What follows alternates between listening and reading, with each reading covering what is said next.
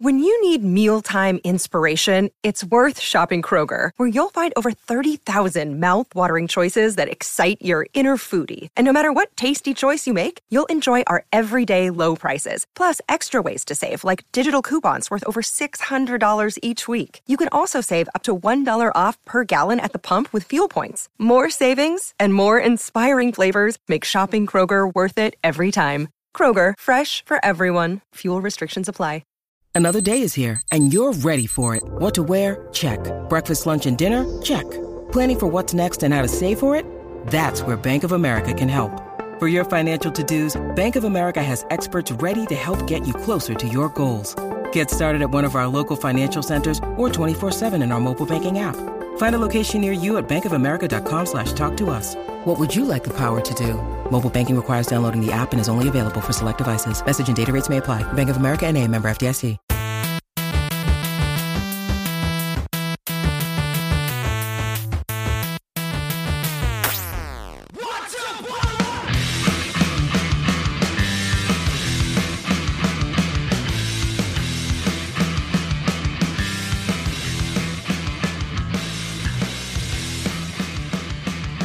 Welcome, everybody, to the Boiler Alert podcast. With you, as always, I'm your host, Andrew Ledman.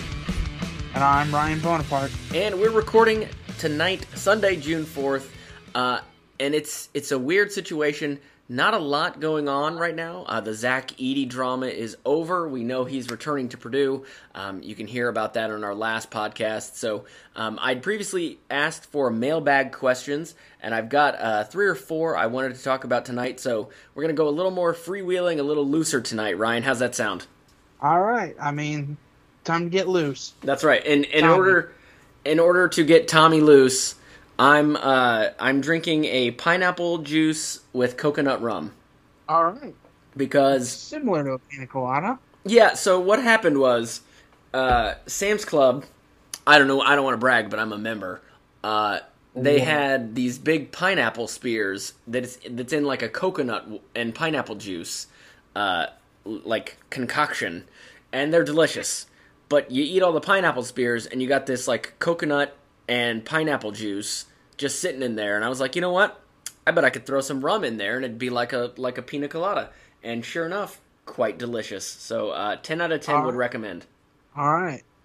Now that we have our tropical mix. That's right. That's right. Well, you know, it's it's that time of year uh, where you're it's a little warmer outside. You're looking for maybe a lighter beverage, uh, and so this is something I would recommend. So uh, now that the drinks portion of the podcast is out of the way, are you ready for some listener questions?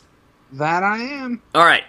Carolina Boiler um, asks on Twitter, "Who is your starting five next year with Edey? So this was originally with or without Edey, but now that we know that Edey is back, uh, he's obviously going to be a starter. So, um, who do you have in the other four positions starting around Zach Edey for the 2023-2024 uh, men's basketball season? All right. Well, I think it's going to be pretty similar to last year. Yeah, you would you would think. Throw that out. Just, you know, throwing out that idea. Um, obviously, Braden Smith, Fletcher Loyer.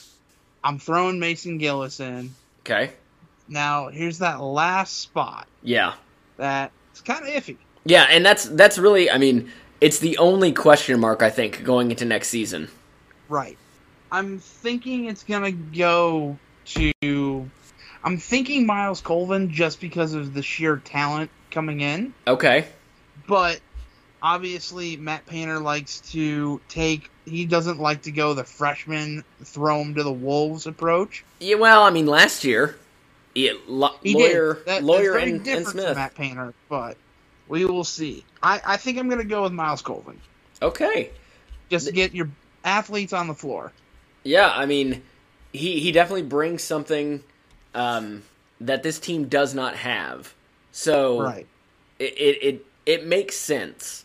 Um, so I, I will disagree with you. I don't think Colvin is going to start at least at the beginning of the year. He may okay. earn, he may earn the spot later on, but I don't think um, Painter will give him the role to start the season. So obviously, I'm going Zach Edey um, at the center position. I will agree with you, Mason Gillis, at least to start the year. um, Right. is going to be the starter. You know, Caleb Furst may creep up on him depending on how the season goes. Um, you know, Loyer and Smith are basically locks. Um, So I think those four are are nearly guaranteed. It's just a question of what is Painter going to do with that fifth spot. And I think, and this might upset some people, I think to at least start the year, I think Ethan Morton might get the nod. Um, I don't know that he'll keep it for very long. I mean, maybe Heide might sneak in there um, and, and take over that role. But we don't know how long Heide's going to be out. He has, you know, he did suffer an injury in his redshirt year. We'll see how long uh, that takes him to come back. But so that is why I think Morton might get that fifth starting spot. Um, Painter obviously trusts him. He's been in the program a long time, and that means a lot to Matt Painter throughout his career at Purdue. Um, he likes to have players who he can just trust that won't make a ton of stupid mistakes out there. And while yes, I know Morton has made some boneheaded plays in his time, um, he's very consistent and he's just a trustworthy guy that Painter believes in. So I think he'll take that fifth spot. Okay. No, this this wasn't a question from a listener, but to follow up on this, um, kind of going in the same vein, what do we think is going to happen with Trey Kaufman-Renn next year? Yeah, it's a difficult situation because you you almost thought he needed Zach Edey to go pro Yeah, to kind of get more minutes. I mean, Matt Painter sh- showed it last year. You know, you can have a guy who would be a starter on the majority of teams in college basketball who's just behind the national player of the year and guys who are, you know, just above him and have more seniority. It's difficult. Um, I like to think that Painter might try and just go bigger this year but that's still difficult because Kaufman-Renn is a lane guy, and Zach Edey's a lane guy, and we'll see if Zach Edey, if he starts to have less minutes this season, um, if you know that, if they think that might help his game even further, or just the team in general, and then uh, TKR might start filling some of those minutes, but it's just a difficult situation, and he'll have to make do with the limited, albeit, uh, minutes he's going to get. yeah. I so looking. I mean, just last year he averaged just over 11 minutes a game. He played in 35 games, but I don't know how Painter can. I don't know how Painter can justify playing Edey fewer minutes. Um, right. the whole reason Edey came back is because you know unfinished business, run it back, whatever you want to say. Um, but he's the reigning national player of the year. You don't play him fewer minutes. If anything, you see if you can play him more. You know, you see if he can take it. You see what kind of condition he truly is in. Um, and it really is unfortunate for Trey Kaufman-Renn. He probably was. I mean, not not fully hoping, but was kind of thinking, hey, you know, if Zach goes pro, I got a real opportunity here. And I'm sure he was a little disappointed in the back of his mind when Edey came back, uh, because that Yeah. really puts a crunch on what he's going to be able to do next year. And this will be his third year in the program. hmm Yeah, it's really it's, Yeah. it's really unfortunate. I I don't think it becomes a problem yet because, like you said, um, he's in year three, so he definitely has more years. I mean, obviously, one of them being a redshirt year. Right, right. So he's got two more years if he chooses that Zach Edey cannot play for this team. So he still has he still has his ability to have his time in the spotlight per se. Yeah, So it's just this is kind of the nature of college sports. There's always shuffling of these positions. You don't know where you're going to end up in the mix. So I'm sure Matt Painter is having conversations with him about his role, where it'll go, and how he can make the best of the situation for him. Yeah, I really hope so. Um, and I do want to correct you on one thing you said. Zach Edey could technically come back another season because Oh, of COVID COVID. year. Because Uh, of COVID. yeah. So in in the slimmest of of scenarios, you know, point zero zero zero one percent, Edey could come back for a fifth year with Purdue uh, due to the NCAA grant of the COVID year. So I I would bet my house that that doesn't happen. Um, but it is something that still is is theoretically possible. Just like it's theoretically possible that I find my myself on the on the Purdue basketball team. Uh, Right. Not likely, but you know, um, there we go. So, next question from Angry Boiler Fan, which is just a great great handle. Um, with Berg possibly out uh, for part of the season due to a foot injury, how do you see Trey Kaufman-Renn and Furst working together as a two big rotation? And if they're resting, who goes in for them? And how does Waddell fit into this lineup? So this is two different questions. So what you know, we were kind of talking about Trey Kaufman-Renn. How do you see him and Furst splitting minutes? We'll take that one first, and then we'll go uh, with Waddell as the second part there. Yeah, I think it it really comes down to how far Trey Kaufman-Renn has progressed in the this off season. Yeah, absolutely. Um, I, you know, I don't think he was exactly where he needed to be last season. Obviously, um, like as we said, you're behind Zach Edey. That's going to limit your minutes already. But I think that Caleb Furst has a more expansive role so far on this team, especially being able to shoot from the perimeter um, as opposed to Trey. Um, but if they're going in a two man rotation as that like four spot, that's even more difficult because you really can't have that without Mason Gillis there too. right. So it's really a three man rotation for uh, that big man spot next to Edey, and I guess if you have Edey out, those are your two bigs. hmm Yeah, I and I mean, that's in, more so the question. yeah, and I mean, in that scenario, you've got to think Trey Kaufman-Renn is playing the five and Furst is at four. Um, exactly. because that's what we saw a lot of last year. And to your earlier point, I don't think Trey Kaufman-Renn would truly say he was fully formed as a player last year in this Purdue offense. You could see Right. how unsure he looked at times. Um, Mm-hmm. Kind of looked like somebody said, and I cannot remember who this was. Someone on Twitter um, said, oftentimes when Trey Kaufman-Renn gets the ball underneath, he looks like a baby deer on roller skates. Um, he's just like he's nervous. He's bouncing around. He looks unsure, unsteady, uh, but somehow he makes it work. I mean, I think offensively he did better than I thought he was going to do, um, Right. and and that's that's a testament to just kind of how talented he is as a player. And when both Trey Kaufman-Renn and Caleb Furst were recruited, it was thought that you know it was one or the other was going to commit to Purdue because they play a similar game, so you weren't going to get them both. Um, but Painter sold them uh, on coming to Purdue together and being able to play at the same time. So, should we get to a time where either you know uh, maybe it's a blowout and Purdue has the room to kind of try out some lineups, or Edey is in foul trouble, or you know last year he was sick uh, for a game as well. Maybe that is the time to try the two of them out on the floor for extended periods of time to see if Purdue truly can make something work. Yeah, I think that'd be a.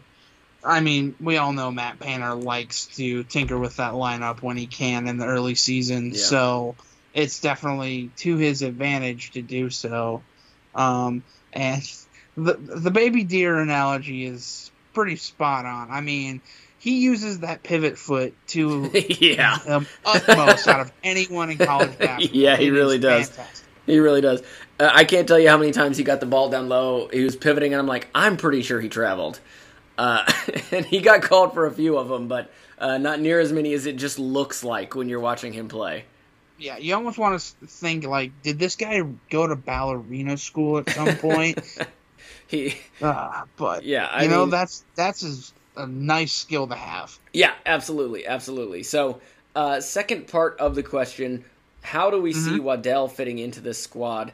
Um, you know, we know Waddell. You know, did not play much last year. Brian Waddell, um, coming in now to his sophomore year, uh, six eight, heck of a shooter, um, but only played in 17 games last year, just over eight minutes uh, per game.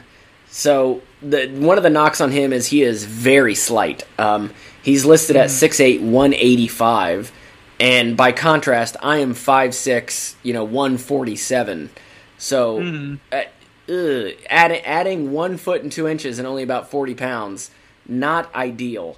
So, and it's so weird. You look at the season that he had, he only took eight three pointers, didn't make any of them, Ooh, which is wild because you know he he is a heralded shooter and hit no three pointers the entire season. So, what do we think is his role next year, or, or is this going to be another year where he just kind of has to f- uh, claw and fight for any minutes that he can? I think it has to be, especially with the players that are coming in. I mean, you have four different players who are coming into this program who can all make an impact. Yeah. Now, obviously, Willie Berg's not going to be taking Brian Waddell's spot. No, that would be like, weird. That would be a strange situation. Hey, you know, Matt Harm shot threes, so Hey, Berg can apparently shoot the three. Yep. But yeah, it's, it's again one of those tough spots where it's just constant shuffling and he's going to have to scrap. Now, to the point about him shooting the ball, I don't know if it had to do with his previous knee injury.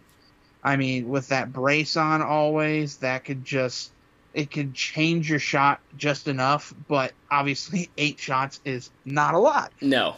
in especially in 17 games. So it's it's gonna be a slog for him, I think, um, unless he can start hitting those shots pretty consistently and almost to the point where you make Coach Banner play you.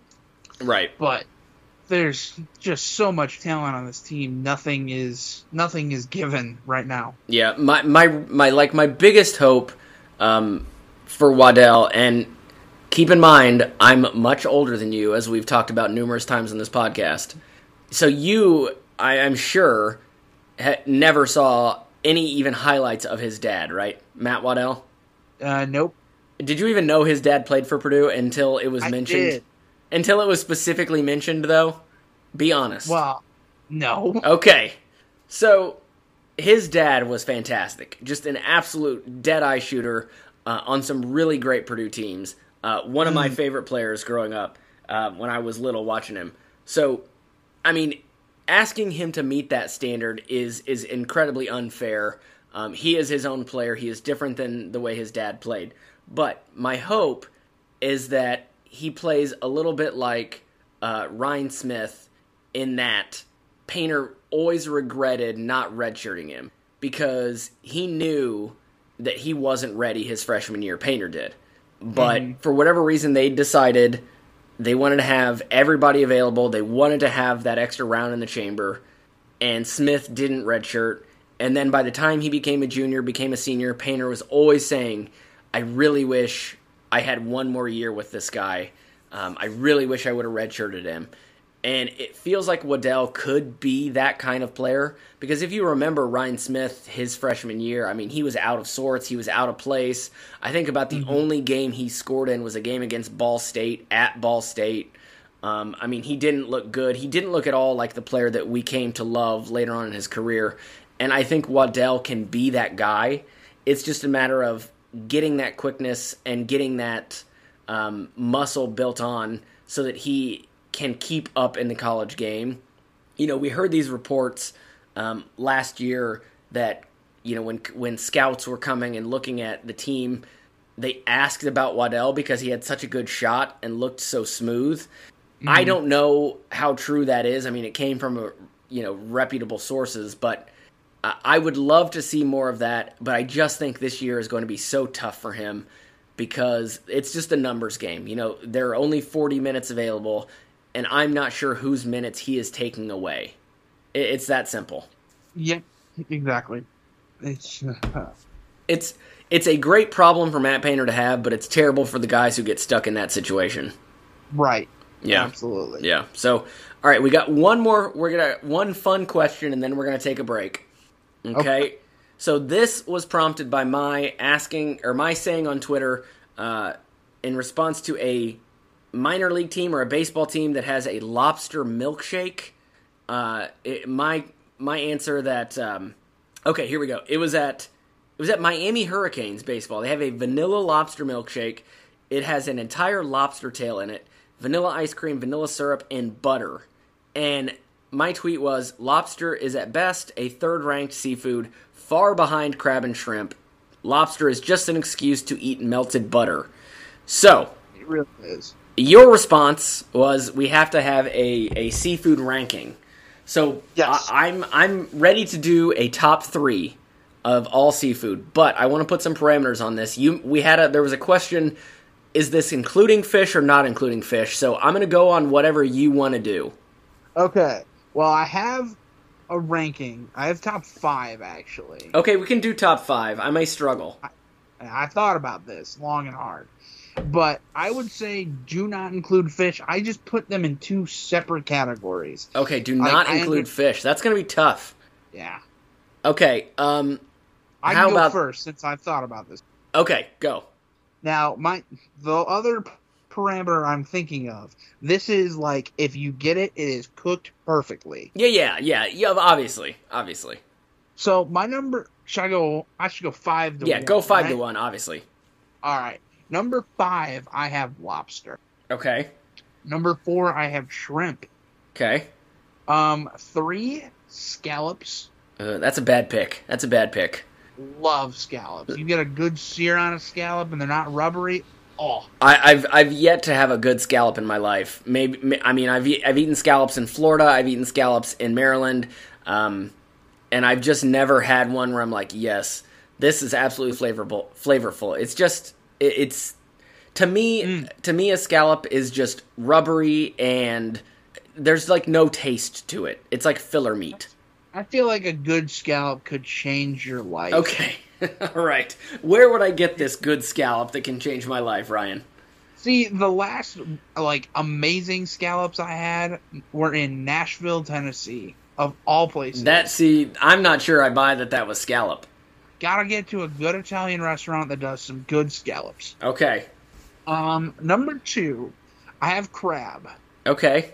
which in theory is like it's it's just the better lobster and it's cheaper. Absolutely. But Yeah. also kind of an excuse to eat butter. I, I only I only have one idea of where you're going with number one, and if if it's not it, I'm very confused. So I want to hear this number. Okay, it's kind of like a jewel, but they're the same animal. Okay. So you can either grill this or you can get it fried. It is calamari. Okay. Okay. That was I was say that was about the only thing I could think of that would be be there, and I have to tell you that's a terrible number one pick. Absolutely terrible. I guess it's not a draft pick, so you're fine. It's your ranking, but ooh, I don't know, calamari. I'm not even sure if I don't include fish, I can give you five. So I'm gonna include fish in mine. Okay. Uh, just because like I'm struggling to even come with come up with five just seafood not fish that I would I would think would justify a top five. So I'm gonna include fish. Uh, but you can you can kind of look at mine and, and you can see what is not fish and where it would rank. Um, right. so number five, I'm going to go lobster. I, I think lobster is incredibly overrated. It's overpriced, and it is just a way for people to be eating melted butter and for people to pretend that they're rich. I've I've had just you know lobster itself. I've had lobster tail. I've had lobster mac and cheese. I've had like a uh, a lobster roll. Didn't really love any of it. Didn't really uh, didn't really care for it. Uh, Number four, I'm gonna go. Uh, I'm gonna go grouper. I think uh, a good grouper sandwich is is a pretty darn good sandwich. There's a pla- couple places in Florida uh, that my in-laws uh, we always go when we're down there. That is a that is a darn good sandwich.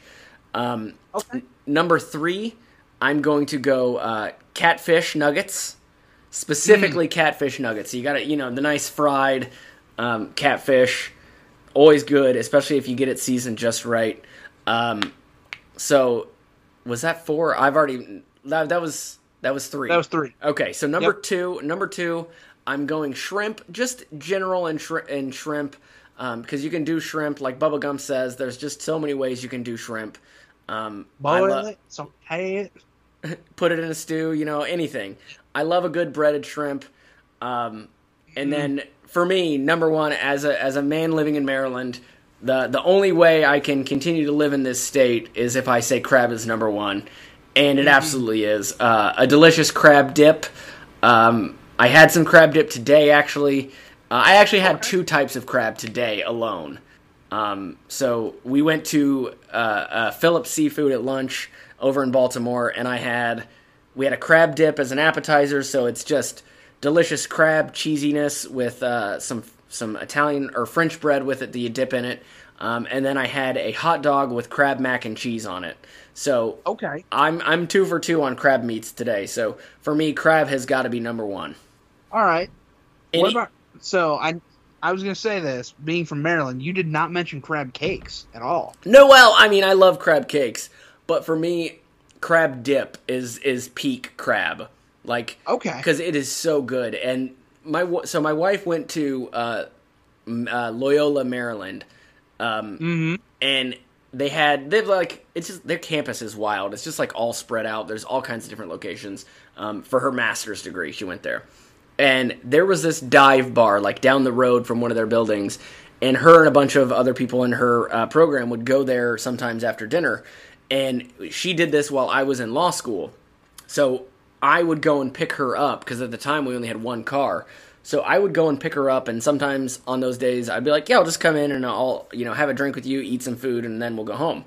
This place was like a hole in the wall dive bar, had maybe like 20 seats in the whole place. Mm-hmm. You could get crab tots at this place that were just it's like just tater tots covered in crab dip that I don't know what they did, but that is some of the most delicious food I've ever had in my entire life. And I, I just I want to go in there and just be like, what are you doing that I'm not at home? Because this is delicious. It is it is absolutely top of the line food without a doubt, bar nothing. Just incredible. Okay. Uh, yeah, I mean, I have to like when I was in my brief stint in North Carolina, there was a restaurant that you could go to near me, and they had a uh, crab cakes, which were great. I mean, I you can't get that good of crab cakes in the Midwest. Just spoiler alert. Yeah. But you live in North Carolina, it's pretty darn close. Right. But they also had like a crab corn chowder. Okay. Mm. I bet that would be good. Yeah. Oh yeah. Yeah. Yeah, in fact, Jess for for the lunch that we were at today, she had a cream of crab soup, which uh, was pretty good. So, you know, we're we're uh, a crab loving family here and and my son, even though he's only 3, he loves him some crab dip. So, he basically ate crab dip and fries for lunch. Uh, There he, you go. He is a fancy boy uh, eating that crab. So there we go. That that's the first half of our mailbag. We're gonna take a break, come back. We got a couple more questions and a couple more oddballs. So we'll be right back with you. And we are back. So we're gonna get back into the Purdue questions, just so you guys don't think we're just gonna be doing nothing but uh, talking about crab nowadays. So um, one of the other questions we got is a football related question. Um, this is this is kind of a petty question, and that's why I love it. Um, and this is from Hal French on Twitter. So, just how good is Louisville football going to be with a large chunk of last year's coaching staff, a bunch of boiler transfers, and a favorable borderline on bordering on pillow soft schedule? Bonus: How long will Coach Jeff Brohm last at University of Louisville if he doesn't win conference championships quickly? Well, first of all, the conference championships are going to be pretty hard to come by. yeah, I would think so. um, although they're in not in the same division as Clemson, correct? I have no clue. No clue. I think, I think they're in the same division as like Pitt and Syracuse and all the northern ACC schools. Let's Um, see. I'm I'm pulling up the 2022 standings uh, to see. Uh, no, they they are in the same division as Clemson. zero. The answer Yeah. is So zero. so just for those listeners who like me don't pay much attention to ACC football, um, these are the 2022 standings in the ACC. So Louisville is in the Atlantic Division. Uh, it was Clemson, then Florida State, then Louisville, then NC State, Syracuse, Wake Forest, Boston College. Meanwhile, the Coastal Division has North Carolina, Duke, Pitt, Georgia Tech, Miami, Virginia, Virginia Tech. So, in order for them to win their division, not the conference, just their division, they have to land in front of Florida State and Clemson. That's a tall order. And NC State has been on the rise. Syracuse, Syracuse, can give yeah. people problems. Uh, so that's it's a tough ass. But Clemson is the hurdle, and you're Oh, yeah. not gonna get over it as long as Dabo's there. No, I don't think so either. Even I mean, So- even a down year uh, for Clemson, which technically was last year, they were eleven and three, and that was down, but they were still Right. eight and zero in conference. Yeah, uh, the ACC football is another thing. Um, I, I mean, so he is the favorite son of Louisville. Uh, Yep. But going home is never, never all you expect it to be. So if he's Right. not winning conferences or uh, conference championships, but even if he's not winning divisions, I mean, how long do we think he can last with that goodwill? I like to say he can last probably a decade, just because. uh, Then again, I don't know how reasonable can you know Louisville fans are. Yeah, I, I don't really know the the pulse of their fan base, but a decade does sound right. I mean, it sounds fair because they do love the Brohm family down there. But, um, but man, uh, I don't know. It, it seems like a very tough job to take, given who is in that division. So, man, Yeah, and, and it's it's uh, not to not to like completely dump on the guys who left Purdue, the coaching staff, but it's not as if they were all home run hires, you know. Um, so it, it, it's not as if he's built some sort of super staff down there. Uh, but I mean, he could surprise. He could surprise, but I, I don't expect them to, as you say, jump the hurdle that is Clemson anytime soon. Yeah, and uh, just the, here's here's the saving grace is if the super conference comes out and the ACC just ends. Yeah, that would actually probably be good for Louisville football. Yeah, Yeah, maybe Um, maybe they'd find a much better home. yeah. I know when we had this conversation, one of the things I said was Clemson's just going to the SEC, and that would be best case scenario for Jeff Brohm and company. Yeah, I mean, it's it, it- the furthest they can get away from, uh, the further they can get away from Clemson, the better for them it will be. So there we go. All right, next question. This is from Colin Phillips uh, on Twitter.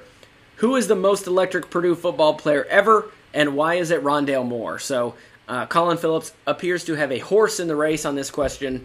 Um, he believes the most electric Purdue football player ever is Rondale Moore. Do you agree? Do you disagree? And if you disagree, who you got?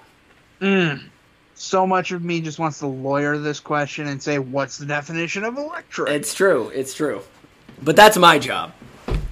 certainly I think he's the most electric player since Drew Brees. It's hard. It's it's hard for me to say that a quarterback is electric, though. Especially a quarterback. I was getting at. yeah, a quarterback who doesn't run the ball. Like Michael Vick was electric. Um, you know, because he could make anything happen. And Drew Brees, obviously, not to put down Drew Brees, but he, he was accurate. He was, um, you know, Right. he was a gunslinger. I don't know that I'd call him electric. Fair. Yeah, he's not like a Lamar Jackson. Yes. Louisville. But um, okay. At this point, I think I have to say yes. Just and the only other person I could think of that rivals him, at least in the you know recent past, is David Bell. Right. David Bell could catch just about any pass. It seemed like, but with Rondale Moore, his running ability, um, we all know the play. We all know the play when Yeah. we say Rondale or Yeah. yeah, Rondale Moore, and that play is. I could argue that's the most electric play in Purdue history. It could be. It could be. So, So it's it's hard for me to say no. Yeah, it is hard to say no. I'm going to say no just to play a little bit of devil's advocate. And I'm going to throw out a couple names uh, that are a little older. Um, no surprise here. So one one name I'm going to throw out: uh, Dustin Keller, Okay. former tight end for Purdue. Um, unfortunately, his NFL career was was cut short due to injuries. But his last year at Purdue, I don't think I've ever seen a more credible threat from the tight end position at Purdue. I know we got Tim Stratton and all that, but um, I mean the way Dustin Keller was just absolutely crushing people, um, knocking them over, bowling them over, making athletic catches. The guy was just a freak his last year. If you have time, go look up some some highlights of his because he was just incredible. Um, the other one who I'm going to throw out is no surprise if you know me personally is Mike Alstott. Uh, Yep. Mike Alstott was has coming. has the unfortunate um, uh, unfortunate situation of being on some Purdue teams that were not very good. Um, but that being said, the man was a killer. Um, he wore those gigantic, gigantic shoulder pads, just lowered his shoulder, lowered his head, and just crushed opponents. Um, seems like he could have been taken down, you know, 20, 30 times, and he continues to run. I mean, one of the strongest guys Purdue has ever had at the running back position, if not the strongest. And, I mean, he is the reason that I'm a Tampa Bay Buccaneers fan because he was my favorite player at Purdue, and I had not really, you know, followed an NFL team.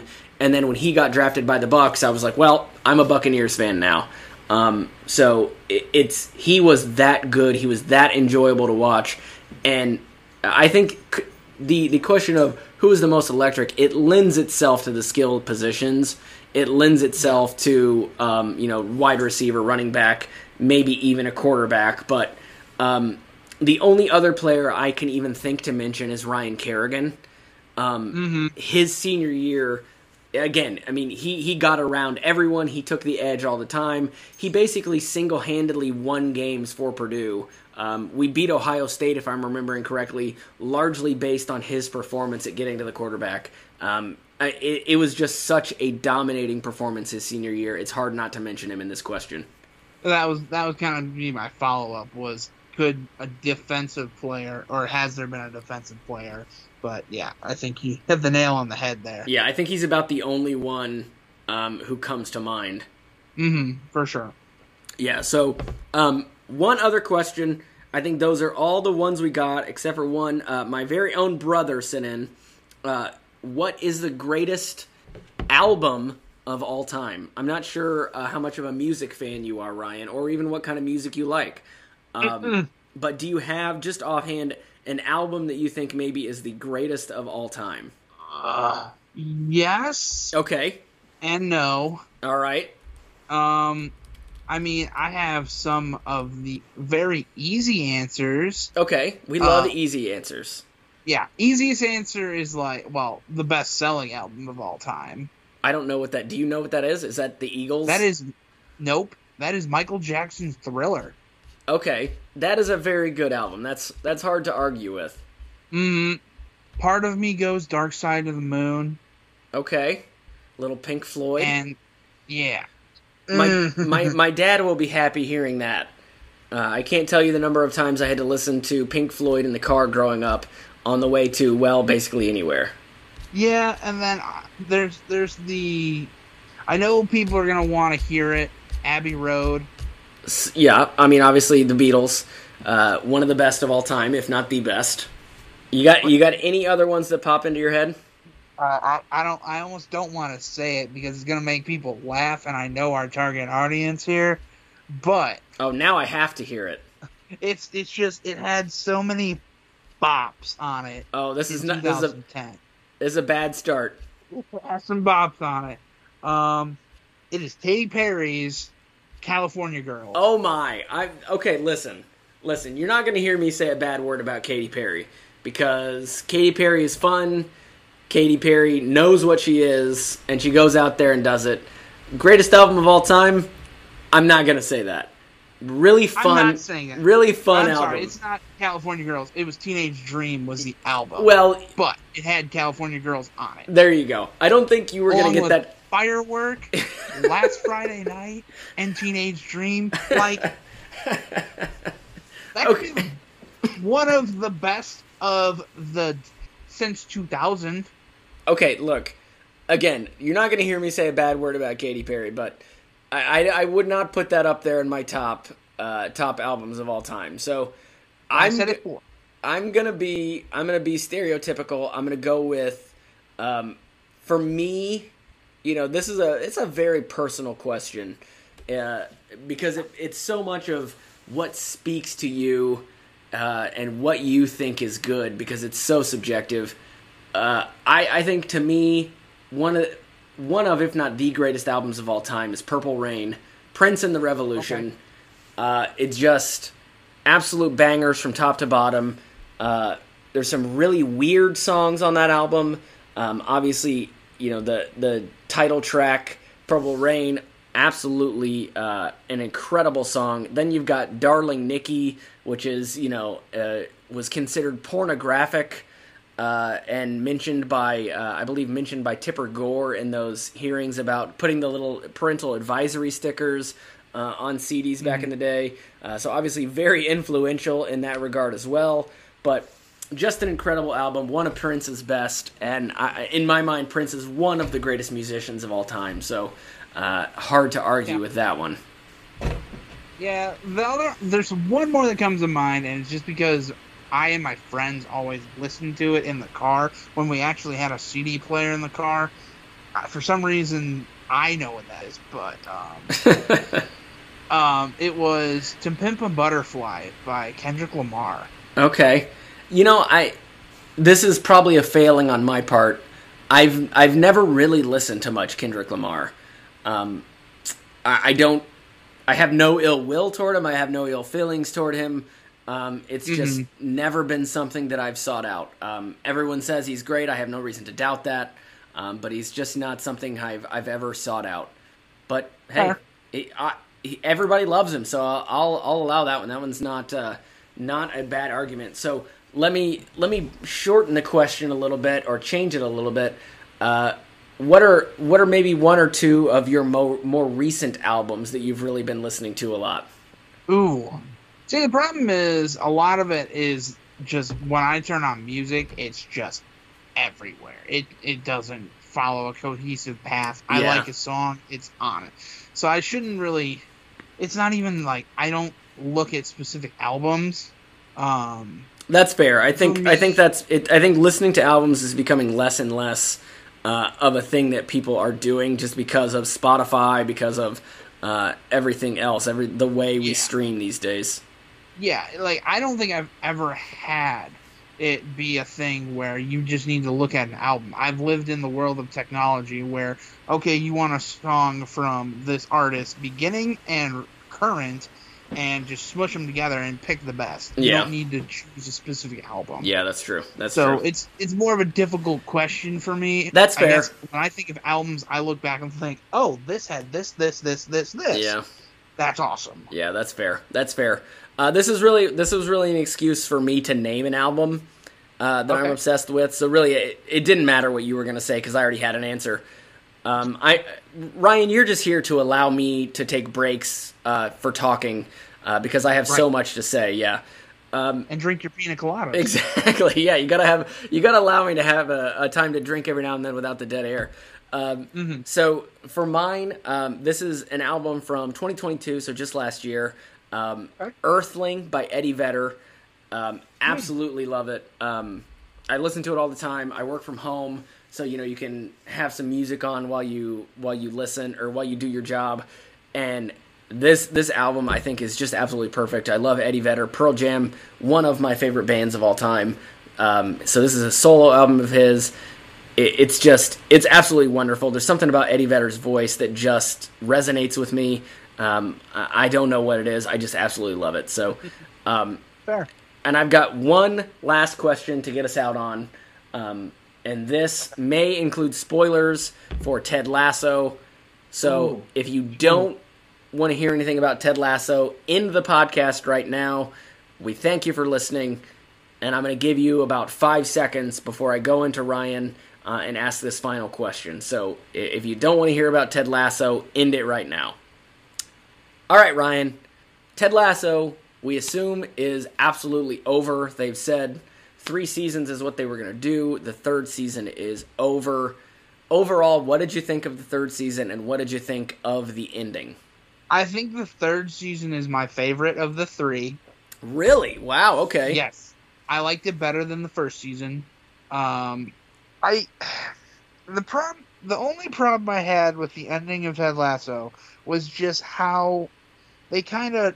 It felt like they were kind of chopping at it to where okay, we got to tie this knot, we got to tie this knot, all like all rapid fire. Yeah, yeah. It did it did the last about 10 minutes were very like here here here here here here here. Exactly. Yeah. And like the fact that the dude was a pilot, like, okay, where did this come from? The guy with Rebecca. Oh, right, right, right. Okay, I- Oh. that took me a second. Yeah, but you know, uh, they they had to get him back. Um, yeah, they did. Uh, It's just mm, I liked it. I I- I I, liked it, but I can also nitpick it. oh yeah, absolutely. It's no show is perfect. Um, I it- there's still I just don't like that I have unanswered questions still. Okay, like what?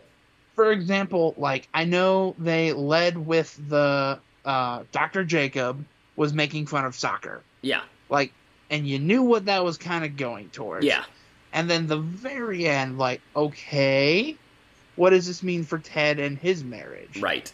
Well, former marriage. Correct. Yeah, I mean, So- I, I think it seemed clear to me that Dr. Jacob and Ted's wife are no longer together.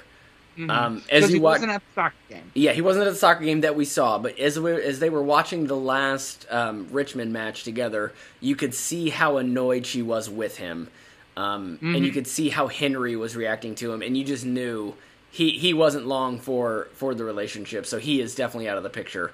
Um, I, I thought, and again, if you're still listening to this, spoilers. Um, I thought it was very good that they did not win the whole thing. They did, did not win the league. Um, I thought it would have just been too perfect if they had. Um, so even though they did their part, the fact that um, you know they needed someone else to tie or lose um, was such a perfect encapsulation. I think of sports in general. Um, you know, you can take care of business, but if somebody else you know doesn't help you out, it, it can all be over for you. Um, and overall, I thought the third season was great. I, I don't know that it was as good as the two before it, but it's it's very close. They were all very good, um, Yes. and, and I can't wait to watch it again. And I I will just say one more thing about Ted Lasso, and then I'll let you jump in if you have anything else. Mhm. Uh, I don't know what it was about this show. Like maybe it was the timing that it came out, maybe it was just the fact that it was about sports, whatever it was. But this show has affected me and I've fallen in love with it I think more than I have any other television show I've ever watched. You know, there are there's something that art can do to you when you watch it. Mm-hmm. You can you can be deeply impacted by something even though you know it is not real, you know these characters are not real, you know the situations are not real, and there are no real stakes. But it can impact you so deeply and you can feel connections to, two characters for whatever reason. And I don't know that I've ever felt a deeper connection with a television show than I have with have with Ted Lasso. And I know that that may sound silly to people, that may sound like kind of ridiculous, but I don't know what it was. I, and I've never felt like that with a TV show in my life. But I cannot recommend it highly enough. It, it is it is to me it is one of if not the greatest television shows of all time, and I cannot wait to rewatch it again. Yep, for sure. I mean, it's so. I think part of the loveliness of it is that it explores things that you're not used to. Like you're not used to the superstar having a panic attack, or I should say, the superstar coach having Yeah. a panic attack on the s- sideline. You're not used to that polarizing effect. So I I love that about the show. Um, fun fact: the guy who plays Roy Kent is actually one of the. Uh, I think he's the executive writer on the show. Yeah, he's one of the writers, and he's also um, one of the creators and writers on the show Shrinking, also on Apple TV, which is very good. Yes, just started that yesterday. Uh, Actually, you are in for a treat. That is also very good. Harrison Ford is great in that show. fantastic. Yeah, Apple TV is getting some hits. Here. yeah, it really is. Uh, took a took a couple years to get going, but uh, they've really they've really turned it on. So uh, there we go, folks. Um, that's it. That's our mailbag episode. Uh, hope you enjoyed it. Hope you enjoyed it. Um, so you got everything from Boilermaker football, Boilermaker basketball, seafood rankings, music, and Ted Lasso. What more could you want in a podcast? All right, folks. Thanks for listening. Till next time, boiler up. Hammer down.